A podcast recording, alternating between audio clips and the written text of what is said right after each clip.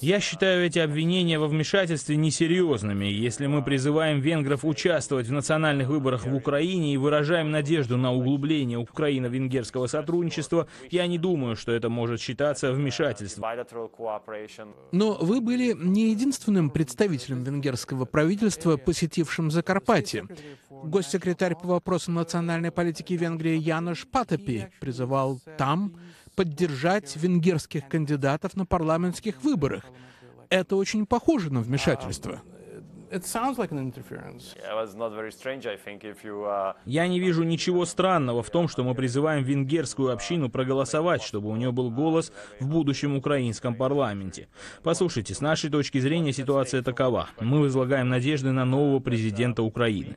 Бывший президент Порошенко проводил политику враждебную по отношению к венграм.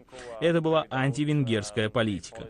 Он приложил много усилий для того, чтобы провести в украинском парламенте законы, нарушающие права венгеров венгерского меньшинства. Это касается образования на родном языке и применения языка в административном, медийном и культурном пространствах. Мы возлагаем надежды на нового президента. Он сделал ряд обнадеживающих заявлений. Вопрос о том, последуют ли дела за этими заявлениями, зависит от состава будущего украинского парламента. Если у него будет большинство, с помощью которого он сможет развернуть Украино-венгерские отношения в позитивное русло, это будут хорошие новости. Будет ли Венгрия продолжать блокировать переговоры между Украиной и НАТО? Насколько мне известно, этот вопрос обсуждался во время недавнего визита премьер-министра Виктора Орбана в Вашингтон.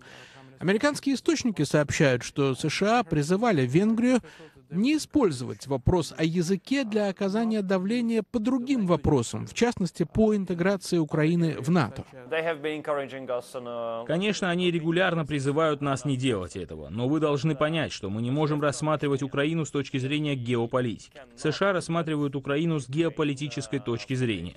Для нас Украина — это сосед. В Украине были приняты законы, ущемляющие права венгров, постоянно происходят провокации, штаб-квартиру венгерской партии дважды взрывали, все это представляет угрозу для венгров, оказывает на них постоянное давление. Мы не можем это терпеть, поэтому мы приняли решение до тех пор, пока эта ситуация не изменится, мы будем блокировать работу комиссии Украина-НАТО. Но мы много раз говорили, как только прекратится нарушение прав венгров, мы снимем вето. Это от нас не зависит. Это зависит исключительно от украинской стороны. Поэтому мы надеемся, что новый президент при поддержке нового парламента сможет решить этот вопрос надлежащим образом. Послушайте, для нас гораздо лучше иметь иметь хорошие отношения с соседом, чем иметь плохие отношения. Это очевидно. Позвольте мне задать э, такой вопрос. Существует мнение, что в отношении Украины Венгрия действует совместно с Россией. И это вызывает опасения, что Украину могут разорвать на части. Подобные обвинения просто не выдерживают критики. Мне нет дела до того, что Россия думает о моей политике в отношении Украины. Единственное, что меня беспокоит, это судьба 150 тысяч венгров, и я действую, исходя из защиты их интересов. Это единственное, что меня волнует в этом вопросе, и ничего более.